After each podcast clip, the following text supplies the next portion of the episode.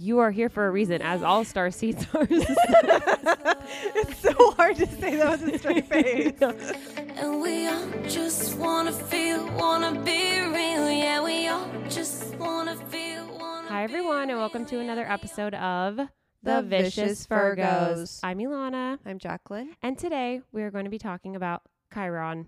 And Chiron is the coolest, literally the coolest thing in astrology. Probably something that you haven't really looked into. And now you're going to listen and you're going to be obsessed with it and you're going to go Google it and be on your computer for hours like Jack was last night. And you're going to be super spooked by it. So we're really excited about this. Anyways, today I'm going to be reading the horoscope because Jack's going to be explaining Chiron to you, wonderful people. And if you would like to look up your Chiron, you can use, I mean, there's so many different calculators out there. What is your favorite one, Jack, to use for the calculator? Actually, recently I came across a new one. Um, It's Spark can- Astrology or whatever. I think Ast- AstroSpark. I think. Yeah, something like that. Spark Yeah. Astrology, Astro Spark, or you can do Cafe Astrology. But the one she talks about is really cool because you see all your houses and aspects, which is really important with Chiron. Yeah, actually, it was more important than I realized when I was doing the research. I'm not going to go into everyone's aspects uh, this time around, but we can go into their sun signs. I'm happy, well, not sun signs, but I'm happy to go into like what it means when your zodiac is with this specific Chiron. But you're going to have to do the research on your own to figure out your aspects because it's. I mean, I'm going to share Ilana's in mine today, but it's a it. Whoo, It's a doozy. it's a doozy. Okay, before we get going, we're going to read our horoscope, which we want to make note has been the same for a very long time. Thanks, co star. And here it is Ilana, you feel a pull towards selflessness, and Jacqueline B prefers to be attentive. They are open to the possibility of whatever is happening between you right now. Relationships are allowed to feel easy too. Do you want to get started with Chiron? I would then? love to. Um, let's go ahead and get a little bit of backstory on it first. So, we the majority of what we focus on on this podcast is Western astrology. Okay, so that's going to be your aspects, which is like degrees versus like when you're doing things with signs. It's a little different, but whatever. We roll with it because it's what we know and it's what we're comfortable with. So, Chiron was actually discovered in 1977 by an astrologer named Charles Kowal. It's really neat because if you look at your natal chart, you'll see somewhere on there, I don't know where your Chiron's located, but it's a circle with a K, and that's the glyph that represents Chiron. Now, that little key, that K shape, actually stands for Kowal because he's the guy who discovered it. Oh, I did not know that. Yeah, it's It's kind of neat. fascinating. So it's not a planet. That's important to remember. Um, in the way that Pluto is not a planet. Okay. However, Chiron has a very strange orbit. Okay. So it's something that it weaves between Saturn and Uranus, and it's got a tail behind it, which ties it to the Greek mythology of Chiron and the centaur. So anyway, I'm probably going to mispronounce some stuff. Bear with me. Chiron is the child of Kronos and the nymph Phili- Philyra. So what happens is is his mom abandons him. He's rescued by Apollo. He becomes Hercules' teacher. Hercules accidentally shoots him with a poison arrow. Chiron then changes places with Prometheus so that he can finally die and stop being in pain. Okay? So I want to point out there's an immediate theme of abandonment going on here. Okay? Think about it. He's born. His mom goes, Ew, you're a monster because you're half horse, half human. You're a demigod. Gross. I'm out. So from an infant, she abandons him. Okay. So there's three faces to Chiron. The first one is the wounded, which is the victim. The second one is the one who wounds. So for those of you who watch a lot of Law and Order, that's the perpetrator. And the third one is the Nice one reference. who heals. Okay. So that's the healer. So Chiron's purpose is actually about feelings of lovability, intelligence, attractiveness, the ability to take care of yourself or to be independent. Chiron symbolizes our inner soft spot that kind of forms when we've been hurt really early in life. So I was reading this thing and it was telling me that from birth up to 18 months is actually when the Chiron wound is, I guess, cut. Oh, wow. So it's Yeah. an umbilical cord So it's, I guess so, yeah, almost. But I found that a little weird. And, you know, we were having this discussion today at lunch about nature versus nurture and your Chiron and astrology and all of that. And the more we learn about astrology, honestly, I mean, I will always be that nature nurture argument. But the more I learn, the sketchier I feel about the nurture, to be completely frank. Hmm. I don't know. How do you feel about it? I don't know. That's something I've I, I've thought a lot about that. I'm not really sure. I get a lot of skeptics that ask me that question. Well, it just makes me wonder. It's like because we were born during a certain period of time, does that mean that our parents have no choice in how they treat us? No, I think that I think that astrology is uh, is I think astrology is what it is, and we go out into the world, and then we're affected by our na- our nurturing. So it's kind of like it's like anything that you're accustomed to, like your gender or your hair color, or whatever it is that you are defined by. Everything else sort of affects it and how you are actually going to be, how you're going to be in the end of the day. Hmm.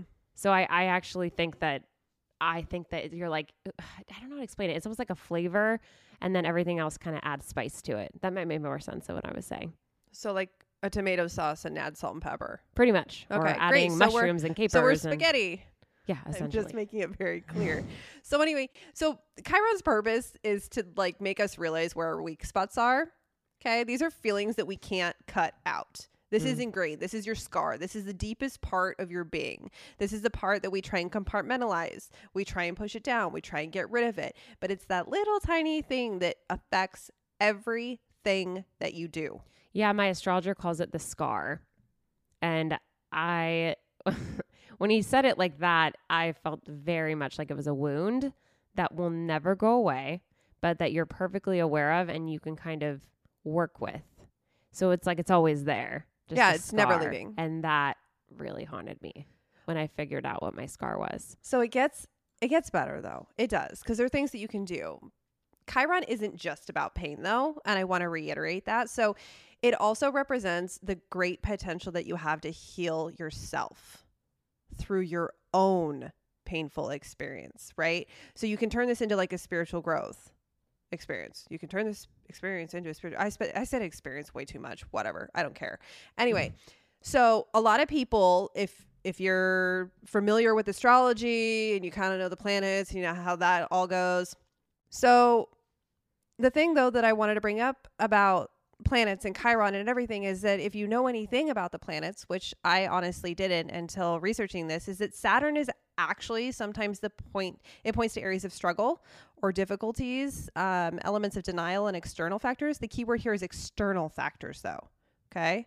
Whereas Chiron is more internal factors. Saturn you can deal with, heal, get rid of. Chiron never goes away.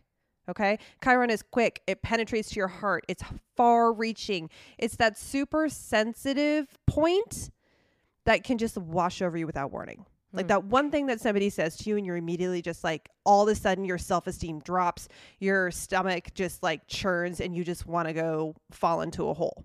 Yeah. Okay. So, this idea that people and circumstances in which we encounter over time, you know, facilitate a certain level of self awareness, not powerlessness, but the power that comes from embracing the relinquishment of the fear. Okay. So, once you understand your Chiron, it's the way that you work through it is to recognize it, find where it is, and then accept it Hmm. and then figure out a way that you can use that to manipulate certain things throughout your life. I'm saying manipulate in a very positive way, as someone would manipulate, you know, clay for sculpture. Yeah. All right. I mean, look, the Chiron is it's the wounded healer. Healer. It's extremely underrated, and I think it's eh, it's just something we don't think about because it's an asteroid, planet, whatever comet. They're not really sure what it is, but it's probably the thing that you can't ignore. And even though it's really painful, it's going to pop up over and over again in your life, and that's why it's so important to just deal with it as painful as it's going to be. And this is just good life lessons to me in general for all everything we study with astrology. This is the one that might open up your eyes to the things that are painful for you, but you're not even aware of it until it's pointed out to you. So, like, I know when the astrologer pointed out mine, it was a very defining moment for me. So, that's something to look at for sure. Well, So, I yeah. remember researching this, uh, what, like almost a year ago when you and I were going through these things. And I, that was when everything clicked for me. Like, I love astrology and whatnot, but that was the defining moment where I was like, holy shit, what are we messing with? Yeah. Right. absolutely. Um, something to make note of right now. Now, granted, this will not be relevant in December, but it's worth making note of that we're actually currently in a Chiron retrograde, which is really messed up because, you know, we're also dealing with Mercury retrograde, yada, yada. So Chiron only, it's, cir- it takes 50 years to circle. 50 years. That's insane. It only lands in Virgo and Libra for one year, but we're in the year of Aries right now with Chiron, which is a seven year orbit. That's nuts. That's absolutely freaking nuts. So we're going through a Chiron in Aries retrograde. If that sounds like a lot, it's because it is a lot. Let's talk about that. Let's talk about Aries, the Chiron and Aries wound then. Yeah. Let's dive so into that one. Well, and you know, I reached out to one of our friends who's in Aries, who's Mhm. been going through a really challenging time, and she was like, "Oh my god, it all makes sense. Thank you so much." And I was like, "See, It's also a perpetual Sorry. Aries, but like astrology is real." But anyway, so like just to point out, just like when all other planets go retrograde, Chiron's effect moves from external to internal. You know, the backwards turn. It's not actually going backwards. It just looks that way. Okay. So this means instead of dealing with your wound through outward, everyday concrete movements, you'll be reflecting on them and doing potentially challenging but rewarding inner work. So Chiron retrograde can be a valuable moment for paying attention to your dreams, journaling, which is our favorite thing, and addressing past trauma alongside a therapist. But because it's in Aries, I mean, sorry, Aries, but like you're really impatient. Okay. You could feel a sense of urgency and even adrenaline pumping rush to connect with your Chiron wounds and insecurities in a really fast and furious way. Like you just like, I just want to deal with it and move on. Mhm. Okay. Because Aries Aries doesn't want to just like sit and hang out in the shit. They don't, right? No. They don't like pain. They don't like complicated feelings. They're just like get it and move on. However, unfortunately, Chiron's mm. not here for that, right? That's not Chiron's purpose. Sorry. The best way to deal with that Aries impatience is to lean into the brave, gung ho, fearless side of the sign. But you have to do your best to slow down. yeah. So, it's like it's a double edged sword right now. Yeah, so the Chiron Aries wound, let's talk about that. We're going to get into the signs now. So the Chiron wound can come in a lot of different types of trauma, but the outcome is kind of always similar in any specific sign. So in Aries, the wound is all about a core feeling of worthlessness because it's a lot about the self. So it's supposedly one of the most difficult yet important Chiron placements, although like I tend to find that all Chiron placements are obviously very painful, but the reason that Aries can be so difficult is because it's directly related to who you are as a person. Not all the Chirons are like that. There's No. other ones that deal with family, career, etc. So if you think of the typical Aries, you'll notice that they're generally sure of themselves, confident, bold, and daring, which sometimes can even cause problems for them if these qualities become too extreme. But Chiron and Aries is the exact opposite of the normal Aries, and that's kind of how it works with Chiron in general. So you're looking at someone that doesn't feel like they're good enough, essentially, and is the kind of like almost the opposite of an Aries, who you think of as calm, not calm. It's the I, God, it's, no, no. it's the I am. Yeah, I am collected, very sure of themselves, very confident. It's the opposite. That's your scar. How do we feel about that one? Well, I mean, it just makes me sad, right? That they lack this core self. They think that something's perpetually wrong with them. You know, it's like they. This is the epitome of a fake it till you make it for me. Yeah, I agree. Okay, so it's like you're gonna see they're unfocused, uncentered. They're gonna feel like they don't belong. Like they may see everyone else's life moving along. This is this is what I have observed is that they'll see everyone else is like going by, doing their thing, succeeding in life, moving along, and they're gonna feel like, but where am I going? Yeah, it's a lot of. I feel like this could absolutely affect you in career and it could really affect you in everything because if you don't feel confidence, then you're not going to feel confidence in really any area of your life. So this one is extremely significant, maybe one of the more significant chirons because it will affect everything versus the other ones where it's very specific. This one feels like it's overlying and that to me is scary. Well, what I was saying is that this is like the one of the most significant ones. This is one of the most challenging ones to have. So if you have this, it's something to be aware of and to work on. Well, not only that, but I think it manifests for you as shame. Yeah, definitely. Do you have advice for someone who has Chiron and Aries? I think, and you're not going to like this, you got to do a lot of personal development work. And even if you're like rolling your eyes at things like meditation and things like spirituality, it might just be worth exploring it because you might actually be really good at it. Because remember, with Chiron, there's always this sense of like, yeah, it's a scar, but that doesn't mean you can't conquer it. If anything, it's the opposite, and you have it in you to do that. So that's something you're just going to have to work on. But I think personal development is probably the way I would go, to be honest. I Very mean, classic personal development. Yeah, I'm. I mean, I feel like we're going to say this to everybody today. I mean, that's exactly what Chiron is. It's about personal development. So, Chiron in Taurus, Yeah. this is the wound of loss. Yeah, I know. It's I know. value, sensuality, material possessions, and moving slowly yet consistently through life because we all know Taurus moves slowly but consistently. it's very sluggish. Well, it's just, you know, someone who has Chiron and Taurus are going to be afraid of losing things. Yeah, you're gonna have insecurity in that. Right. So, I mean, even if it's something that's super permanent in their life, they're still good. Wait, was my ex just Chiron and Taurus? Yes. Ah, that just makes so much But a lot of your exes were. And this is about safety, money, possessions, abundance, or love, which obviously we know. If when you remember all these, like think about what the sign really stands for or where what house they're in. And we know that Taurus is ruled by Venus, which has to do with love and money and possessions. So it makes sense. So this is like you get insecure almost of not having those things or I feel like your money or your possessions kind of define you because you're so worried about losing them. Yeah, that's that's a hard one. That's a really hard one because you're always constantly searching for safety and security. Yeah. And you're going to go to any lengths to avoid losing your home, your routine, the people close to you, your favorite possessions, your money. Even if everything seems very permanent in your life, you're going to be scared of some unexpected loss, which I can tell you right now, I saw in your ex very much so. That felt like a defining thing for him. And so that's a little Well, yeah, because this wound is created by experiencing intense lack of something. Like there's Yeah. something in your past life or your present life. I mean, it could result from w- numerous different situations. He had a very interesting upbringing. He had a very in- very interesting love life. Lots of marriages. call it that. Right. Love. Yeah. yes, I was not one of them. Uh, just to make that clear. Uh, but yeah, so I mean, just the deprivation I think that you put on yourself. So not only is it a fear of lack of something, but you self sabotage so that way you experience that. Essentially, it's a self fulfilling circle. Yeah, and also like you think the material possessions are valuable for you, but they actually because you you're super insecure all the time, but they're actually not fulfilling enough at all for you. So you're looking for something that's never going to fill the wound, basically. And so you kind of have to find security in a more I don't know the right word, like I don't know, just oh, oh in, a, in a way that isn't so materialistic. That's a little bit more, you know. Which is not going to be easy for them. No, you got to channel your inner Pisces, basically. Like, think about dreams, subconscious. I don't know, like, or you know, channel your inner Cancer, like, or you know, or or Taurus, like you're super into love. Channel that, like, try to find love in things and people and animals and things that you do. But they have this like very rigid idea of what possessions are, and that's where I think they're going to struggle. Meaning, a car, a house, my Right. clothes. But let's remember too that Chiron is all about ourselves. So even though you have this wound, right, the wound of loss, how can you find yourself? How can you keep yourself? How can you turn inward and realize that you don't have to abandon yourself?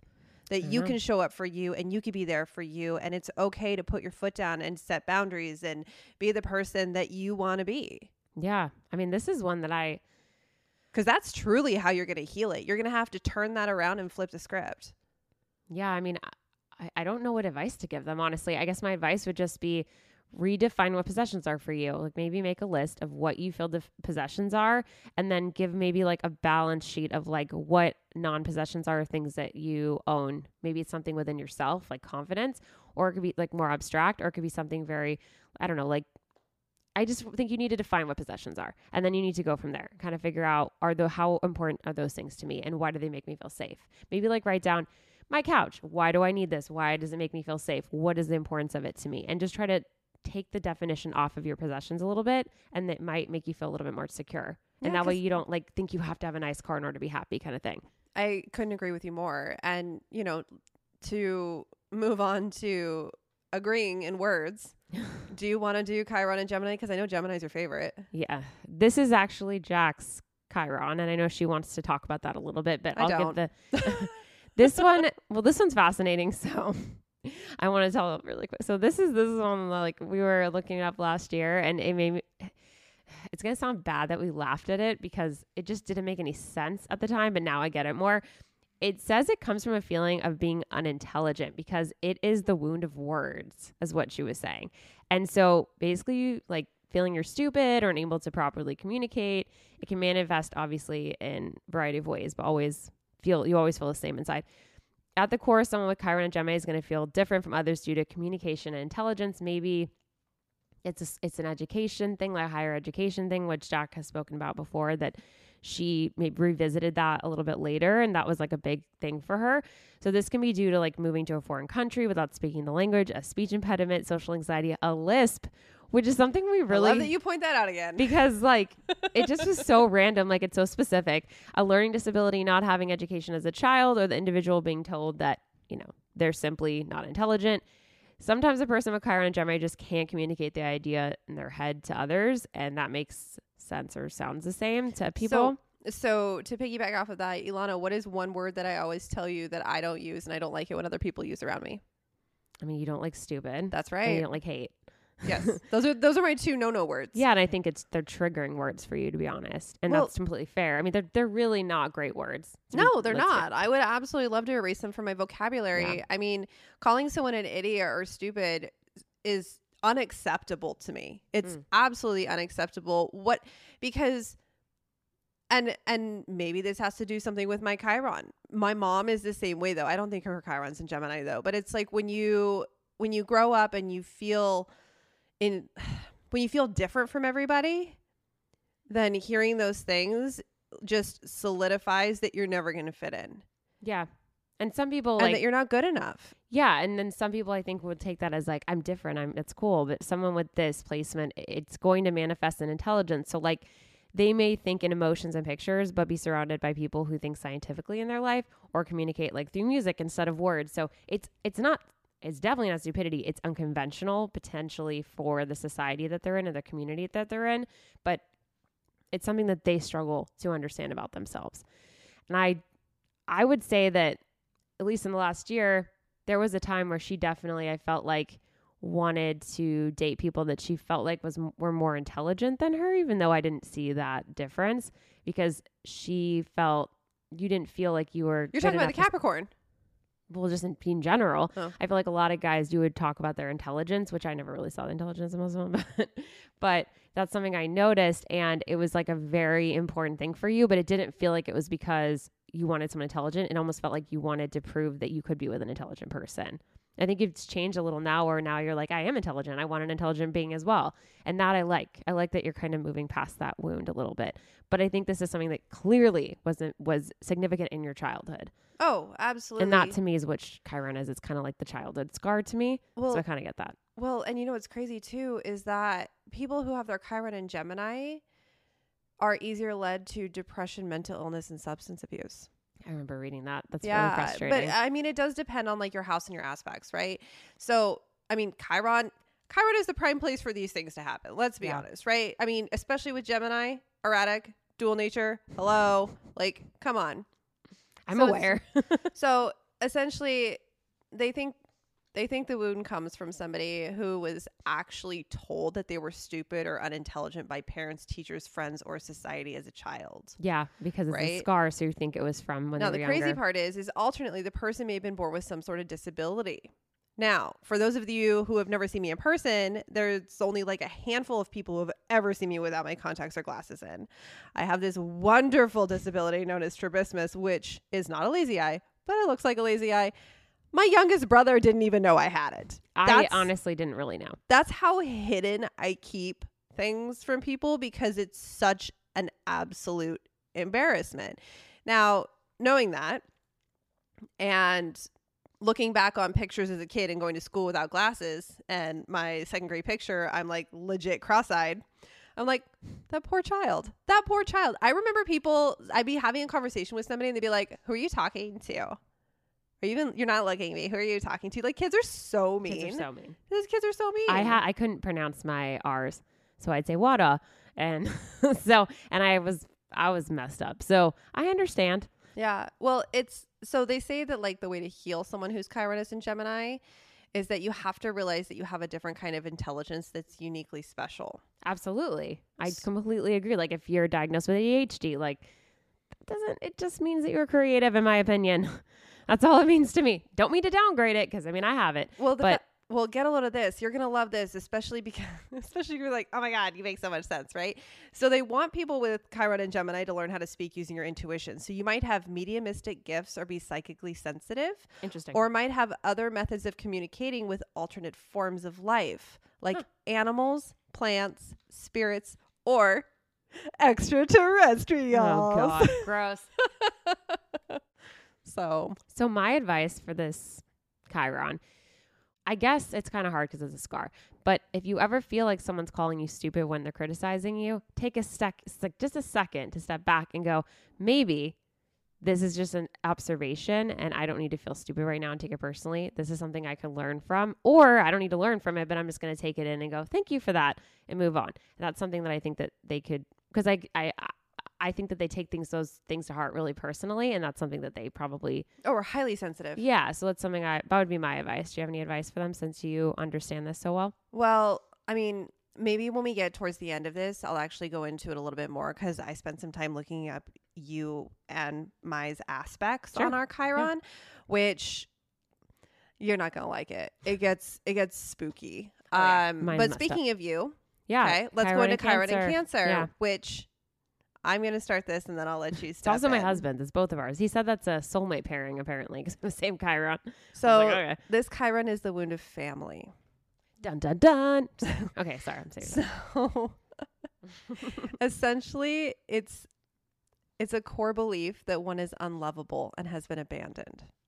So Cool. this Cool, cool, cool. person is often wounded by family in some way. So there's some sort of early childhood trauma that leads to core core feelings of loneliness, emotional pain or emptiness.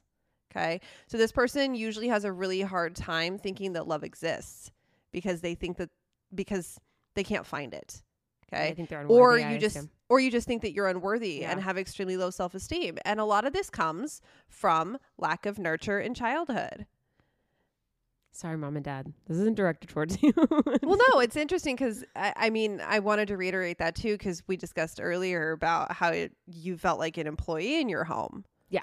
right But my parents, with all my heart, but I definitely felt like an employee. right so i'm curious as if to it, i mean i've i've loved watching your relationship with your parents change as you've gotten older right it's definitely gotten a little bit more soft and squishy Oh yeah, Yeah. definitely. so which is how I feel it usually is with most people, but yeah sometimes but not. I'm curious as to if this, you know, I guess placement, like I said, I don't know if the stars have caused this problem or like whatever, but you know, it has carried on and it Mhm. has moved forward throughout your relationships. I mean, I've watched firsthand, Yeah, you know, because it says that talked about the scenarios. Can you kind of go into like the first scenario, Yeah, and the second so, scenario? mean, this one goes a little deep. So Ilana likes to blame this on her Sagittarius, right? like she'll talk about her Sagittarius moon and this is yada yada. But honestly, someone who has Chiron and Cancer is more likely to withdraw from love, Yep. and you will only pursue relationships with unattainable people, um, usually people who are not interested, which only reinforces the idea that you are unlovable. Right, because you're conditioning yourself. like think about the dentist. Yeah. the dentist. Yeah, Ilana had a fling with a dentist. oh my god, it was so hot. Sorry, honey. So, but also think about all the discussions that we have, right? You may fantasize about people that you can never have a successful relationship with, or you may live the single life indefinitely. Yep. Also, Ilana blames it on her Sagittarius. She thinks that this desire or this, um, she fantasizes about this single life. And in reality, I think a lot of it has to do with the fact of you projecting this wound onto others and thinking, well, if I hurt them first, I can't get hurt. Alternately, right? Second scenario, you could go absolutely overboard, smothering people. Okay. And, oh, interesting. Because that's. and looking for emotional attention and validation 24 7. Oh my god, it's so it's so Colin, and I'm so the first one. Think about it now. So, okay. Someone who has Chiron in Cancer has a constant nagging feeling of emptiness and they will search for ways to fill this hole. They often over idealize partners by putting them on a pedestal in order to distract from their own turmoil, but they have extremely painful breakups with these when these relationships inevitably fail. And when a relationship does end, they will feel as though they have lost everything. I mean, I mean, yeah, I mean, I felt like that before, but I still resonate more with the first one. The second no, one, I was just thinking of your husband. oh yeah, his- yeah. He, this is so him, and it's hilarious that it's the same one, but it could not be more different. Isn't that fascinating? Super fascinating. It is. I know. I said fascinating. sorry. So basically, you don't know how you're going to exist, I guess, without this relationship to compensate your wound with this scenario. And I feel like the first one is a little different in that you almost push people away. So it's like a fight or flight type of thing. Is that what you're saying, kind of? I guess so. It's one way or the other, but they say that you should look at your childhood to see if there's any type of now this is interesting. These these these two specific words I clung on to. Emotional malnourishment. Fascinating. I'm Just kidding. No, it's really it makes sense. Emotional malnourishment. Also abandonment and even abuse. I'm not really worried about the abuse part when it Yeah. comes to talking about you two, but yeah, I I just I was drawn to that. Right? So even if like you've lost one of your parents super early on for any reason, it's this idealization of your partner and then thinking that they'll abandon you and then the fact that you're automatically inclined to be disappointed. I mean, can you imagine? Of course, you can imagine. This is you living your life just in constant fear and disappointment that people that you love are going to leave you. That's all. That's how I feel all the time. Well, um, I mean, think about how many arguments that we could have not had if I'd have just known this about you. Yeah. Now, someone who has Chiron and Cancer, like your instinct is going to be avoid or band aid your pain. Okay. Yeah. Watch you guys do this over and over Swing and over back again. and forth, It's yeah. a temporary fix, okay? But instead, you actually have to go through the pain. Yeah, I know. That's exactly I mean, I did what a you wanted to hear. lot of therapy, and I tell him all the time. I'm like, you should do it too. And you do. It requires therapeutic like work Yeah. to heal. So I if so if too. traditional therapy isn't an option, then I don't know, books, YouTube, anything. That's him, yeah. Like you'll want to search for material that aids in healing family issues, mother issues, codependency, working with attachment styles and developing boundaries. This is so interesting. I just had a conversation with the guy that I'm dating about attachment styles on our first date. Well, and I was going to say that they say that the people that can heal from this wound become the most loving and caring people on the earth.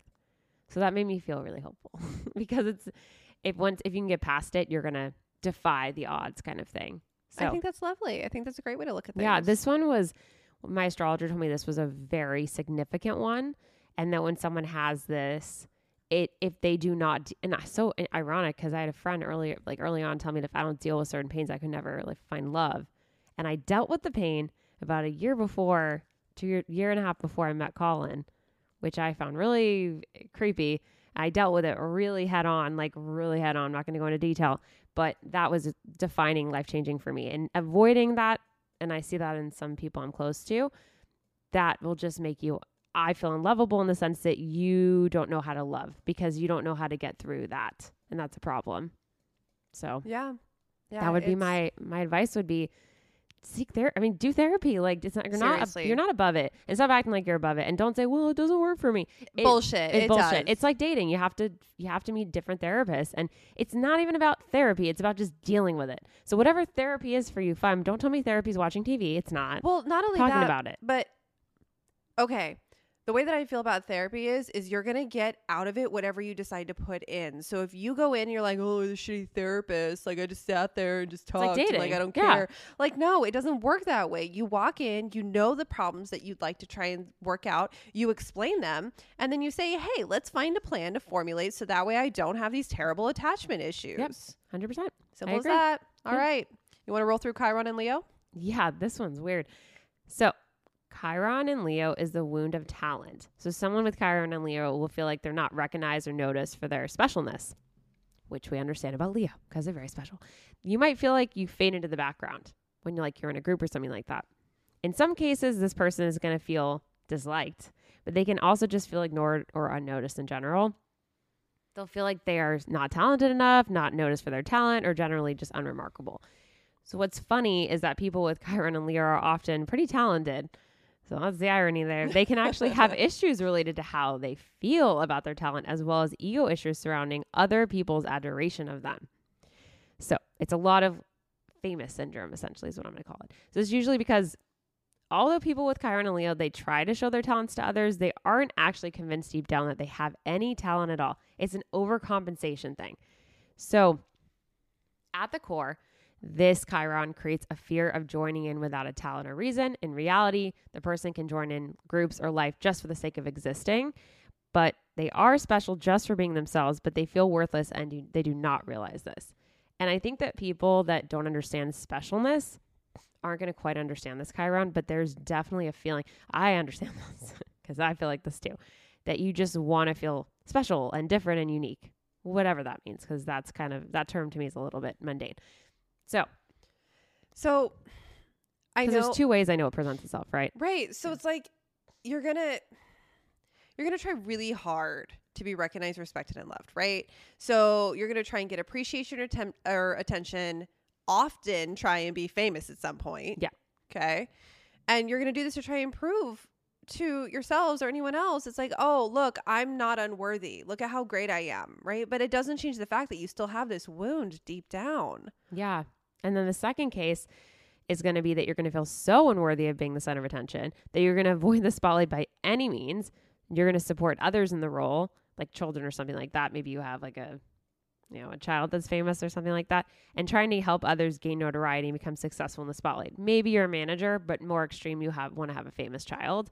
But in both cases, I'm getting Kris Jenner vibes right now. yeah, or like uh, I can think of a lot of people. Um, in both cases, though, this person's going to be unusually sensitive to criticism, as we know of Leos. this insecurity is going to cause them to read into a situation, and they're going to feel like they've been criticized when it isn't true, and they have a strong fear of rejection, and that stems from their feeling of worthlessness that we talked about. So both of these people are going to feel like they need to prove their worth through their talents or the talents of others. In either case, they're going to work towards proving themselves to the world. They don't understand that they have nothing to prove, but they feel like they have something to prove, which can be a really heavy burden, I think. So you have to look at houses and acts, aspects, I think, with this one to see exactly how the person's going to feel the need to prove themselves. Absolutely. That's really interesting. So, like, if it's in the 10th house, you're going to try to prove yourself through career, public image, blah, blah. Second house, you're going to like do it through feeling worthy, through money and possessions because it's Taurus, blah, blah, blah. So, Because it's Taurus. Oh, Yeah, yeah. yeah. I got confused there for a second. I was Yeah. like, wait, what? Did we just like go back? you're not. Th- look, the wound comes from obviously more or less childhood, but I think usually you were stunted in some way from expressing yourself creatively. So that's my two cents. I don't know how that was or what that was like, but maybe your household was not one where it encouraged creativity. It was more about science. I don't know. I, I don't know how that works, but that's my assumption. I mean, this this Chiron is all about self love. Yeah. Right. Self love, self acceptance. You're gonna have to look back and just. L- Nothing's harder than looking back and loving who you were when you were a kid. Yeah. Right. Because all you want to do is fix them. A lot of All you wanna it now, do- though. You want to fix them. You want to prepare them for how hard the rest of the world is. You want to shelter them. But it's like you need to you need to be able to go back and look at who you were and be like, I'm okay with the mistakes that I made. I was just a kid. And I love myself because I would never be the person I am today if I hadn't gone through everything I did and made all the choices that I did. Yeah, and I think that that would be a really good exercise just to kind of maybe look through old pictures and maybe like talk to yourself. That sounds a little silly, but one thing I found really interesting is that there's a lot of famous people with Chiron and Leo. And that that really like intrigued me. So, I don't know, like Ariana Grande, Selena Gomez, Demi Lovato, Miley Cyrus. I mean, the list is insane. Paul McCartney, I think it's like 20, 30 people that they listed. The president, Victoria Justice, Aretha Franklin. I mean, I don't know. There's so many. Apparently, Russia, which is interesting. Cardi B, I don't know. Mick Jagger, like Muhammad Ali, just an endless amount of people with that. Do you not find that totally creepy? That that's that adds up, right? Well- astrology's real. Leo. Yeah. Astrology's real. So instead of talking about famous people, let's move on to Chiron and Virgo. Oh God. Okay, so as a Virgo, can we possibly guess what this might be the wound of? Ding, ding, ding. If you guess perfection, you were right. Okay. Give me time to guess. With Chiron and Virgo, you feel that there is something fundamentally wrong with you. Do you feel like that as a Virgo in general? Yes. Me too. I also feel unlovable, but like Oh, that's God. like whatever. Freaking Virgo. You know, I'm never going to be good enough. Damn it. Freaking Virgo. Keep going. So, this wound specifically relates to your self worth. Right. So, you might feel unclean, impure, fragmented, incomplete, or just like bad in like some kind of way, right? So, you probably just like get the sense that some fundamental piece of you was like made incorrectly. It's so specific. It's almost like if you believe in Adam and Eve, just like God accidentally left a piece out when He made you, like the ribs missing or whatever, the foot's missing. It's like just how I view it. I view it as That- almost like I was literally just thinking like, hey, I fucked up your uterus. That's like, exactly like that. how I feel. That's so horrible. Yeah. Jeez. It is, right? So it's like sometimes you're going to try and hide this wound from the world, but you're always going to feel like there's something wrong with you. And you're always going to be worried that other people see it. It's so abstract though. Like it doesn't. You could. This could be up for interpretation. Yes, that's true, right? I mean, you'll constantly search for wholeness and satisfaction, but to get there, you're usually going to try and fix yourself but you're going to have a really hard time. There's a lot of healing with that. Long road of healing. Yeah, Yeah. You know, it's like, I mean, I love the Virgo because the Virgo, if they can't fix themselves, they project and they try and fix other people, right? So, which I think is really funny. But you've got to change things that you feel are wrong or bad about you. Like you have to be able to look at that. You know, if this is if this is the wound about perfection and this is something where you feel like something is fundamentally wrong with you and this is, you know, about your self-worth, you're going to have to learn how to accept yourself flaws and all. Like if you're, here's the thing: if you're somebody, let's say that you're like very meticulous about your hair, your clothes, your looks, you're probably like a fashionista, and you refuse to go out like in sweatpants and without your makeup done. That's going to be challenging for you to get past. And I don't have any like. I don't have any judgment about that. I think that that's actually a great life skill. But if it becomes a thing where it's a coping mechanism rather than something you're doing because you feel like it's a good idea, that's where it's an issue. Why are you looking at me like you just saw a ghost? Because I swear to God, sometimes I think our Chiron's in Virgo. Because get a lot of this. is, So you know how we've been talking about scenarios. Yeah. So Chiron and Virgo can manifest as obsessive compulsive or alternatively extreme messiness and disorganization. Yeah, they'd say that about Virgo though. Is that Virgo they go- they switch both directions. So, so yeah, well, and of course they're highly critical, right? Yeah. So of course you're going to be critical of others, probably more so than any other Chiron sign, but it's because you create a huge amount of self-criticism. So welcome to projection. You're probably someone that sends a text and then you obsess about why did I send the text? What did the text mean? Somebody reacting that way. And you go home and you just overanalyze and obsess over it. And that's something that I will tell you, you can fix it. You can definitely do overthinking therapy. I did it and it helped a lot. I'm not cured, but it helped. That's something to do. Um, you could also just write down all your worries for a minute. That's a great suggestion I got. And that will sort of help you purge your worriness or therapy. So they say that people who have Chiron and Virgo actually, regardless of whether or not their parents were, you know, nurturing or not, they saw their parents as being critical, even if this wasn't a reality, right? That's interesting. yeah. So they're hypersensitive to slights. So they could have just been like absolutely crushed by the most subtle judgment projected from their parents. Like, oh, you forgot a spot while you were vacuuming. You know, something as simple as that, right? But it's like, regardless of what the reality is, you you have to work with the emotions that you felt. Like you can't diminish them. You know? I mean, Chiron is all about the things that you can never 100% heal. Heal, right? The Chiron sign that you're born with will always be with you.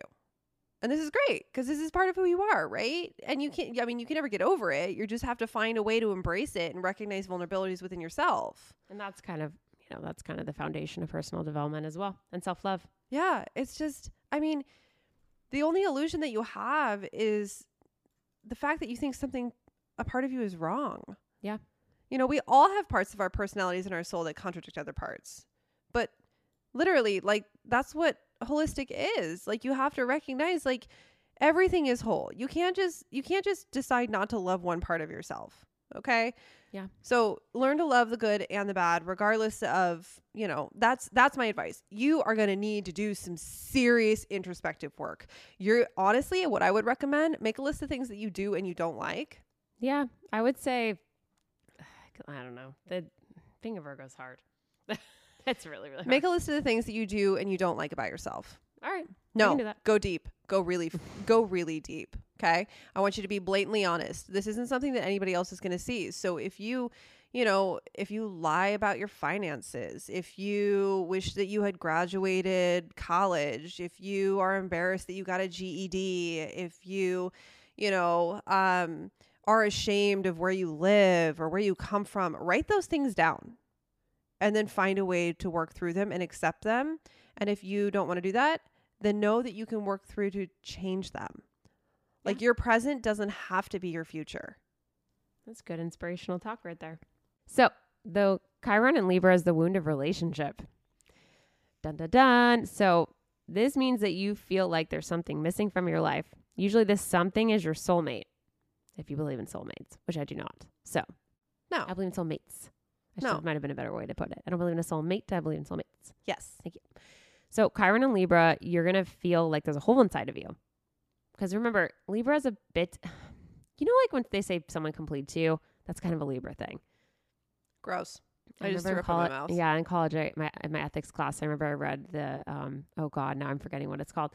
whatever. Anyways, it's about love with like Aristotle and all the other peeps, and they were basically talking about like their different definitions of love, and Libra is basically the two heart two hearts to make one. or All I can think of is Jerry Maguire, where she's like, "You complete me" in sign language. Pretty much, yeah. So you're gonna spend a lot of your time trying to f- fill your hole in from the inside outside world. Sorry.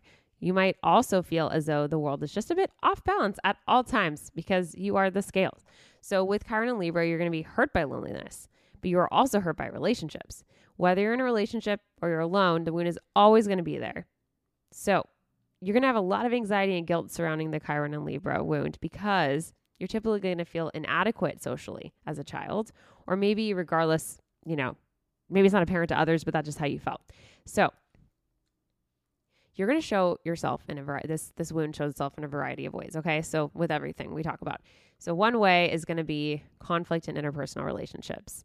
So that's going to be something you're going to find very very difficult because you're going to trigger the wound basically. So like conflicts and romantic partnerships etc now this is really important. Most relationships for the chiron and libra person are going to be karmic.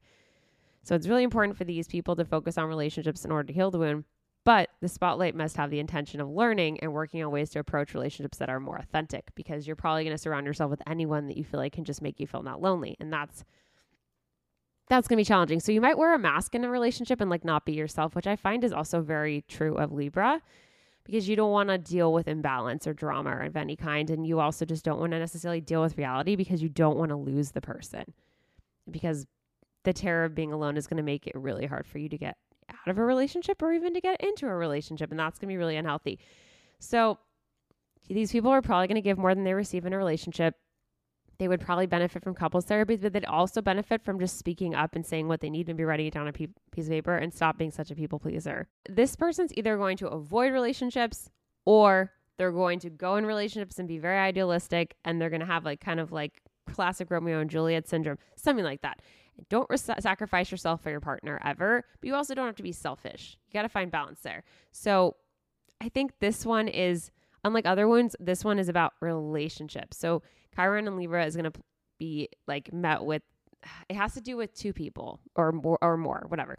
It's not going to just do with yourself. So it's always how you interact with other people. And this is probably that you got from childhood, which we know because that's how it is. Maybe you had relationship trauma in your past life because it's karmic. Specifically, this one is a karma based Chiron. So it's very possible it didn't necessarily happen when you were in childhood, but it happened before you were born, which is if you're really into that. So, how do you heal it? You have to recognize that your true soulmate is actually yourself. How do you feel about that? I mean, I think, I think that's really important to everybody. Yeah. I think that you can't find love if you don't love yourself because you'll constantly. I mean, I come from this place where we've I mean we've all gotten in relationships where we put our happiness on someone else's shoulders. Like you're you're the reason I'm not happy. You're Yeah. making me mad. Yeah. You made me sad. Okay, it's not the other person's responsibility like what your emotions are. Yes, there are things that can, that can be said and done that can trigger something inside of you that makes you feel that way. Sure, but at the end of the day, you're responsible for what you feel. Yes, you You're- just have it's to re- reaction. It's how you present it to your partner because your partner absolutely should be aware of those things and can absolutely bend to that. That's something I'm actually learning right now in relationship well, of course. Yeah. Yeah. And it is their responsibility to be a partner. However, you cannot project or reflect your own needs back to like you need to other people without ex- actually expressing what you need because it's just like you need to reflect your needs back to yourself. So if you are a whole person or whatever, then you're going to find a person that's going to compliment you versus fill in your hole. That's what they like to say, which is a terrible way to say it. But you need to be really authentic in a relationship, not hide any part of yourself. It drives me ballistic when people don't talk to their partners about things. And I don't mean to be judgmental, but like you don't solve anything by not talking about things ever. Obviously, there's certain things you don't have to talk about. But if you're not able to have an honest conversation with your partner, that's something to look at. And I can tell you from my past relationships, that was really detrimental to me. And that gave me a lot of anxiety. But now that I'm in a relationship, where I can actually talk to them openly. It's very liberating. So that's something that you need to look at as a with this with this Chiron. It's going to be very important for you. And once again, you have to remember that your feelings are your own. Yes, but you're also allowed to say what you need. And if you don't say what you need, you're not going to You're not gonna the other person's not gonna know what you need, and then you're gonna live in like this very weird relationship where you're not actually talking about anything, but you're expecting a lot, and that's gonna be hard. Of course. Of course. I mean, speaking of control, though, okay, uh, Chiron and Scorpio is the wound of control, Oi. That's all I have to say about that. right? Big Jewish oi. So, of course, what do you know? There's a theme here. So, the chironic ru- wound specifically raised to control. So, the wound is deep. You carry this around with you, but you don't really know what it is. It creates a control problem that blocks you from developing natural trust and love in relationships. So, you have a really hard time understanding a world where people don't control each other. So you only trust in control. You don't trust positive intentions or authentic love at all. Exactly. Got it. Right. So it usually manifests as an inner negative talk that you project onto yourself or your body or onto other people. So these are things that people try to do and run from and they're just like it's this wound is driven by fear. Okay? And a lot of times from what we know about Scorpio it's probably going to like make a lot of sense. They'll compartmentalize it. They'll push it down as far as they can until sorry, it resurfaces. There's nothing that you can do, right? Fear will overtake any sense of self and become an integral part of the personality of someone with Chiron and Scorpio. Yeah. So this person's going to basically, I assume, not have boundaries, or is it the opposite? They're gonna have a lot of boundaries. I Is it just- both. I just think that they won't understand what boundaries are, or like at least what healthy boundaries are. So I I know that the extremes though would be total lack of boundaries, and the other one would be like having a ton of boundaries, right? Is that is that how it yeah, works? I mean, classically, they'll be the controlling partner, but they could also be the partner who gets controlled, Right. So it's either submission or control. right? But then also the individual can become paranoid. Yeah. Power Scorpio. hungry. Scorpio. and then what do we know about Scorpio? Obsessed with death and So darkness. they use sex as a means of power, basically. Oh, absolutely. I but mean, it's outside the bedroom too, right? Yeah. Well, it's you have to look at sex as like less physical and more spiritual. Yeah. Okay. So, I mean, it's just it takes such a long time to get a Scorpio to trust you that it's Yeah. no surprise that someone who has Chiron and Scorpio, it's going to be really hard for them to trust you. What I found interesting is that it definitely depends on the house that it's in. So, like, if it's in the second house, you're going to have like maybe you have control with finances and possessions or something like that. If it's in like your seventh house, you're going to exert power over anyone you're in a relationship with, or enter into relationships where you give up your personal power. If it's like over the Virgo house, the sixth house, you're going to, it's going to have to do with like health, uh, wellness, that sort of thing. That I found interesting and I understand it better now knowing that. I think the houses are really significant. The here. houses are and aspects are too, which is why it's really fun. So, uh, like we said earlier, you should check out the rest of your chart on AstroSpark and then like do a dive because it's it's really interesting. Now, this this wound is really really messed up, like really messed up. Yeah. Okay. Well, Scorpios, I figured. So, as it's we always said, really messed up with Scorpio. for some depending depending on the house and placement, it could be physical, sexual, or emotional. We're Oh. talking past life murders. Oh my God. Okay. Okay. And then there's a couple trigger words in here that I'm not going to use torture, exploitation, abandonment, destruction, death. This is as bad as the Black Moon Lilith for Scorpio because that one was really bad. Yeah. And guess what? This is why it manifests in control because whatever they had going on in their past life, they were out of control. So how does this person heal? Oof. I'm sorry. It's like you have to realize that the trauma is no longer happening to you. Yeah. Okay. Now, something that Alana and I talk about a lot is that the things are happening for you, not to you. Yeah. And I think that you develop fear responses deal with the trauma, but the responses are not serving you, which I can completely relate to because I have some of that right now. And it's hard to decipher when you're in the moment, but if you are cognizant of it, you will work through it.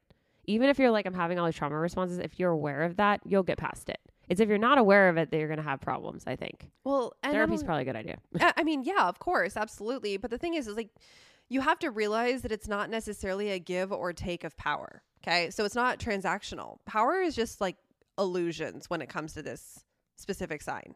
Yeah, and it's within you, and like no matter what happens. Yeah. Yeah. So, I mean, learn to construct healthy boundaries. What is my favorite saying that I've been saying since the day that we met? Fake it till you make it. So you need to be self empowered.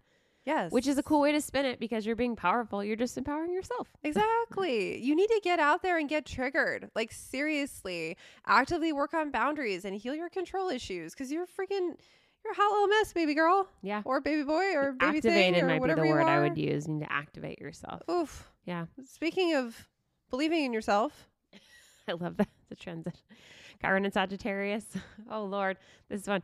This is the wound of belief because we know that Sagittarius is often related to spirituality, religion, that sort of thing. So to me, this one makes a lot of sense. This is a trauma to your belief and sense of meaning. So you have been wounded in a past life or in childhood in a way that makes it really difficult for you to truly believe in anything. So even though you're probably very good at logically thinking about beliefs, you might feel like you're on a never-ending search to actually discover your own. Nothing is ever going to feel permanent, and you just don't know what the purpose of life really is, no matter how hard you try. well, yeah, you're just disconnected. Like you feel disconnected from everything. Absolutely, Right? it's all about disconnection. Yeah. That's the that's the word, and you cannot figure out what it all means. Which reminds me of like my husband because he's just like, "Where's the ball of like matter floating through space?" And I'm like, "Oh God, this is too much for me. I can't handle this right now. this is too much." But you're gonna feel like life is totally meaningless and pointless, or instead you might think there is a point to life, but you just can't figure out what it is, and that's really important to you. All right. So, first scenario someone who has Chiron and Sagittarius might avoid thinking about a higher power. You feel that life is meaningless you're and that you just can't find purpose in it, Yeah. right? So, you just ignore it. Yeah. Whereas, like, you know, you'll shut off a part of your nature in order to stop the big picture thinking from happening. I mean, oh my God, I see so many people do this. Yeah. And then on the other side, you're going to go to any lengths to avoid or like it, you're so you're going to avoid finding any meaning in anything or you're going to do the other way is you're going to go to any link to order to find in order to find meaning. So there's like I just I see it as basically it's just a flip the other side of the coin, right? Well, yeah. I mean, you know, you see people come absolutely fanatical about religion or belief Yeah. systems, even though they don't feel that anyone answers any of their questions. Yeah, you're going to look to others to basically find meaning and they're going to be highly influential, so you might be susceptible to I don't want to say this, but you know, I just think about that when I think of granted this is very extreme, but you might be like I need something, I need to fit in somewhere, so you will go to the great lengths versus maybe finding the middle ground, which is fine, like you do you, but something you might be susceptible to. So this is interesting. So if you have Chiron and Sagittarius, they say that the wound comes from past life trauma. So we've talked about what happens when you're a kid, and now with you know the northern Sag is very- hemisphere, yeah. the northern hemisphere, we're really talking about past life. Yeah. So something that caused you to stop believing in whatever it is that you felt really passionately about. So you think like God, the universe, something like that was not there for you, basically, and something really bad happened to you. Yeah, or maybe it's like alternatively something. Maybe you were taught during your childhood that there's nothing out there. Or maybe you were left alone. So you didn't have anything to believe in or something like that. Okay, now I'm like over here in a sad little ball. I'm a sad clown crying in the corner. Like I hate thinking of little kids all alone. It's so sad. Yeah. Ugh. So But how do you heal with this Chiron? Oh well, first of all, you have to recognize that you're searching for meaning. Yeah. And I think through philosophy or religion or something like that, when really, and I think really you're just seeking connection with your higher self. So think of like Maslow, right? Like you're just like searching for self-actualization. Yeah. I think that's really what it comes down to. And it's not that far away. Like it is within you. You can assimilate your beliefs. Like you can create your own belief system. It's not out of your like it's not out of the realm of possibility. Yeah. I think uh, I'm going to come back to this. You want to like connect with your inner child, do some self worth, self love, self care exercises. Remember that belief is a kind of a social construct. You have to like figure out what you, your belief could be anything. It doesn't Right. have to be so defined and rigid. No, but you should believe in yourself. Yeah. A lot of celebrities have this too and a lot of very intense celebrities like people that were famous writers people that have left the earth too soon like robin williams i mean hemingway was was a chiron in sagittarius bill murray benjamin franklin it's a lot of a lot of men actually but just interesting it's a very interesting cast of people that have this one A white man probably wrote that list. potentially wouldn't be surprised But now that we've recognized that, let's move on to Chiron and Capricorn. yes we shall The wound of recognition. shocking right? Okay, so somebody who has their Chiron and Capricorn, bleh, Capricorn, Capricorn. Capricorn. So Ooh, that'd be like cool for like instead of like Comic Con, Capricorn. Oh my god. I'm done. So AstroCon, let's do it. so the wound is all about your need for achievement. Okay, you feel unrecognized, and noticed and heard, literally no matter how hard you try. Okay? So essentially what you're feeling is though you just fade into the background. Which is like really sad because all you want is respect. You just want to be noticed and heard.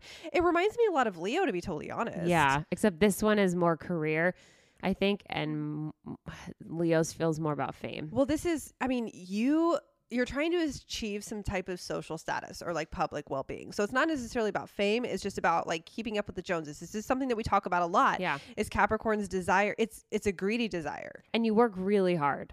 right? So I'm not saying like you're a social climber. Okay? Whatever. I don't care.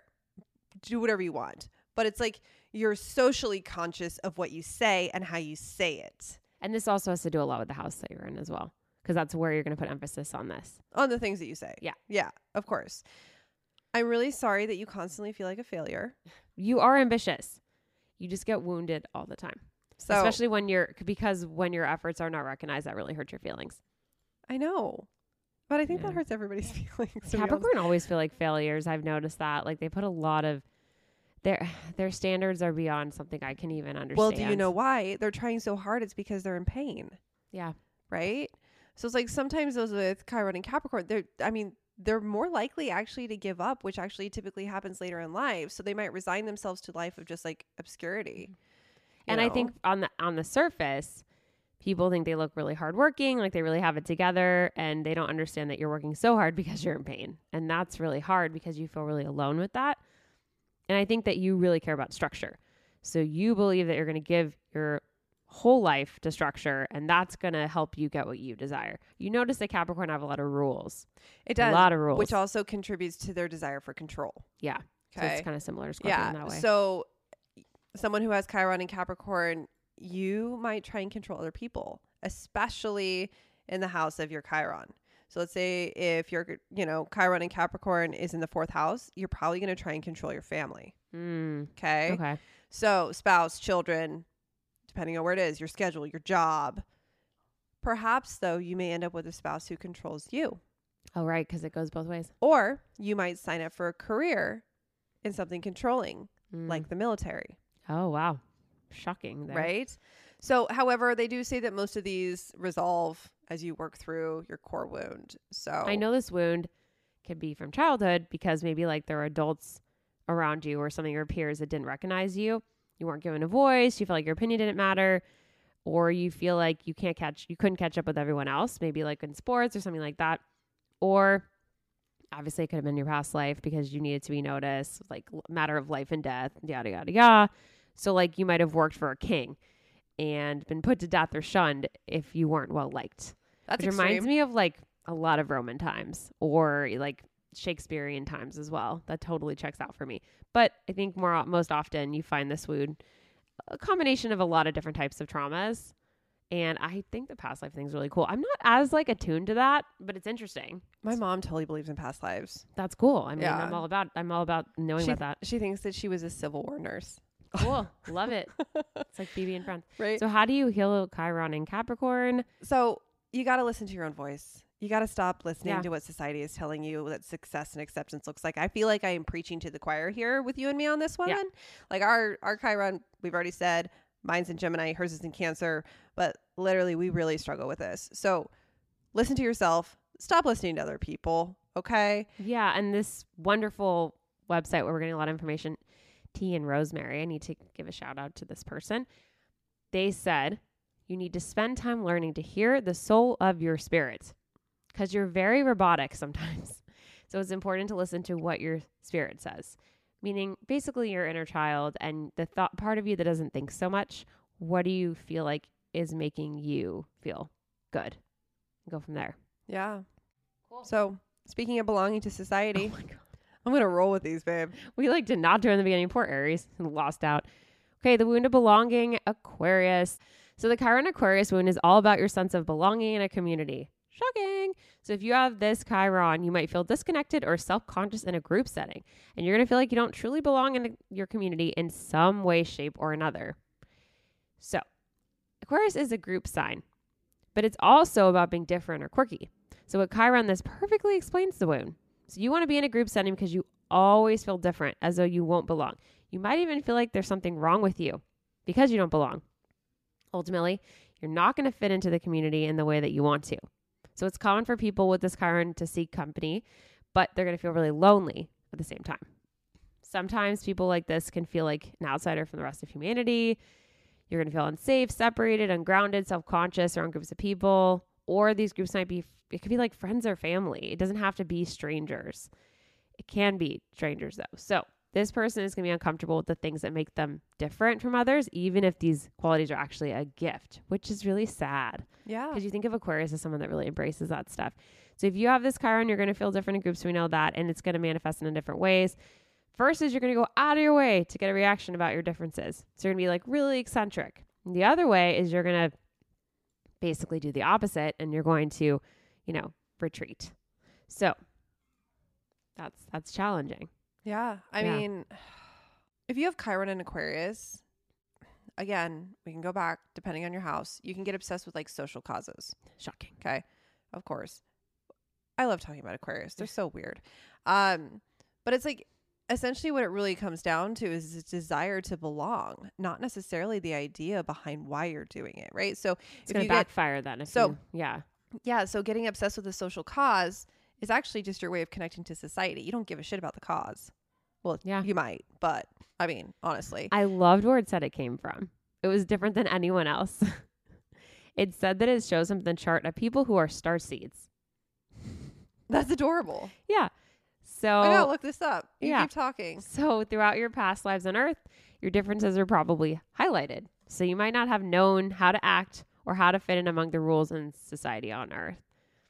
I don't, it's hard to explain. Like, there's so many historical references here, but it, Oh, this is really cool. Really? Yeah, this is super neat. Signs you're a star seed and what to do about it. Wow, that's so cool. Okay. It's like a BuzzFeed article. if you've ever heard the term star seed or the name is brand new to you, I'm going to picture blah, blah, blah. What's a star seed? A star seed is an old soul with deep spiritual wisdom that's been lying dormant, having arrived from other solar systems or star constellations. oh, God. Here They've we go had- with aliens. They've had many incarnations in other star systems, incarnating on Earth at various times. The children of these star seeds, the indigo, crystal, and rainbow, have incarnated fewer times. Oh, my God. There So, Grimes is basically a star seed. Oh my god, I freaking I think she's a star seed. Dude, I love this. This is so cute. So how do you heal this Aquarius, Chiron Aquarius? So you're gonna first have to realize that most likely it's. This is the weirdest thing ever. You've come from another solar system or universe. Duh, starseed. You're gonna bring unique qualities into the world, and these gifts are gonna be gifts and not burdens. People, you are here for a reason, as all star seeds are. it's so hard to say that with a straight face. I. I want a shirt. And it's your your role is to bring everyone on earth forward and to help other people evol- evolve. So you're needed going to take time alone to connect with the universe and the energy that is within you. If you don't believe in that stuff, read a book. I don't really it doesn't have to be so spiritual. And this is going to involve learning to see that you do fit into the grand plan and it doesn't have to be so existential. But I love that they're star seeds. Oh my god, it's so freaking It's cute. It's so cute. I just I just picture like little stars like what's in like I don't know like Mario Party, like it's just cute little like stars with faces coming out of seats. me, That's how I feel. Okay, this one's deep. Do you want to talk about the last one, the Chiron of Pisces, the wound of faith? also, known as, also known as the wound of betrayal. Oh God in heaven, of course it is. Of It's course so it freaking is, martyrs, right? so it's about loss of trust in the universe. Of course, because it's Pisces, right? God. So you Aquarius and Pisces just they're not real. So it's like, you know, oh my God. You don't completely believe in the oneness of all that is. oh my God, this is too much for me. Okay. So, first scenario, you've got like a deep fear of being hurt by the universe or forces at play. So, you might feel that the word world is unfair or merciless or that you've been left out to dry. My favorite saying is life's not fair. Also, like, nobody cares. Anyway, I feel like those are both very key here. So, often those with Chiron and Pisces, you have like this sense of betrayal. You feel that the universe wasn't there for you when you most needed the help, and you have this like sense of like victimization. Yeah, you feel like you had basically an unfair hand in life. Like you were you were born scarred And then you're you're just that everyone's out to get you, basically. Yeah. which is so annoying. I mean, sorry guys. Well, and they believe a lot about fate too, Yeah, yeah. right? So they think they, they got dealt like this basically shitty hand, unfair hand, right? So you're going to emotionally disconnect. And the pain you felt is going to feel like rejection from the universe. And then you might shut down, right? Imagine that a Pisces shutdown. Oh my Yeah. God, right? Or, or you're going to feel the suffering in the world very deeply and find it easy to become stuck in your own suffering, which is sad because that leads to obviously could lead to really bad depression, right? And the pain of others is going to be amplified then, and you're going to become a very extreme empath, which you probably are anyway because you're freaking Pisces. I love Pisces though. Yeah, and I think even though you don't victimize yourself in the traditional sense, you're going to create this victim mentality by getting stuck in the pain of the world. And you can't understand why the universe is set up this way. So like you might like read the news and feel this crazy sense of just the like hopelessness, which other people might not feel. That's beautiful, but also can be very I don't say traumatizing, but it can be very detrimental to who you are Well, uh, yeah. long term Well- because you're going to feel this like crazy, overwhelming empathy. God, I feel like this. I have this one sometimes. Yeah. Well, I mean, exactly. Like these feelings overwhelm you. So it's really, it's easier for you to just shut them off. Okay. So you could end up being like avoidant of situations that bother you. Uh, you're also known for engaging in escapist behaviors, Yeah, right? because you might have like cynicism kind of. So yeah, so like drinking or like other things. Addiction is associated often with Pisces. Yeah. So, Um. So the crazy thing is, is like your Chiron in Pisces was created at some point in the past when you needed something really bad and you didn't get it. So you feel like essentially the universe has let you down and believe that you weren't important. So, by the way, how many times do I have to say it? Nobody cares. You're not important. so these negative feelings created like a deep wound surrounding your connectedness to the universe, and like you just you just feel less important than everybody else. But it's like, so how do you heal? Because you're going to want to run away, obviously. And they're just not good at that. So you're going to need to relive past experience and go through the pain. That is going to be really challenging for you. And I'm going to say this till I'm blue in the face therapy is important. So you need to figure out what is true and what is false in your life. And if you have some false beliefs about the universe, that might be something to address. Okay, so do you want to wrap up what we should know about Chiron? Uh, you know what? I would shit. She wrote a lot, guys. She I- write a novel on Chiron now. I, I did. Hi, you Kai. know, That's what I'm gonna it's call like, it. Hi, Kai. Look, it's important to know that, like, yeah, Chiron is going to present some really challenging things that are forever recurring. Sorry, like it's forever. But remember that learning about your Chiron is going to help provide you the tools that you need to overcome those obstacles, right? Think of it like the Mederma for scars, right? Like that's what we're working with. So, for all its negative connotations, Chiron is the biggest silver liner of the- them all. Yeah. You can survive anything. No, I like that. I mean, that's what I constantly I that's what I tell myself all the time, which is like what is the other option? There is no other option. No. You just keep going. Yep. And you should Yeah. because, Things get better. yeah, and Things there are totally people get that better. love you. Yeah. Wish I could share more, but we have to cut it off at some point. So take it away. All right. Please remember to rate, review, and subscribe at The Vicious Virgos on Instagram. And then please make sure to follow our sponsor at Just Girl Project. Also, we've got the Just Girl book that drops in December. December. Yeah. the self care book, and Mhm. you know, I mean, we're finishing Chiron, bitches. It's all about the self care. Let's get with it. Get with the program. Pre order. If it's already out when you're listening to this, order it. I don't care what the hell you're doing. It's adorable. it's literally the cutest freaking thing that you've ever seen in your entire life. Anyway, let's wrap this up. Everybody, don't forget to Stay vicious. stay vicious. vicious. Bye. And we all just wanna feel, wanna be real. Yeah, we all just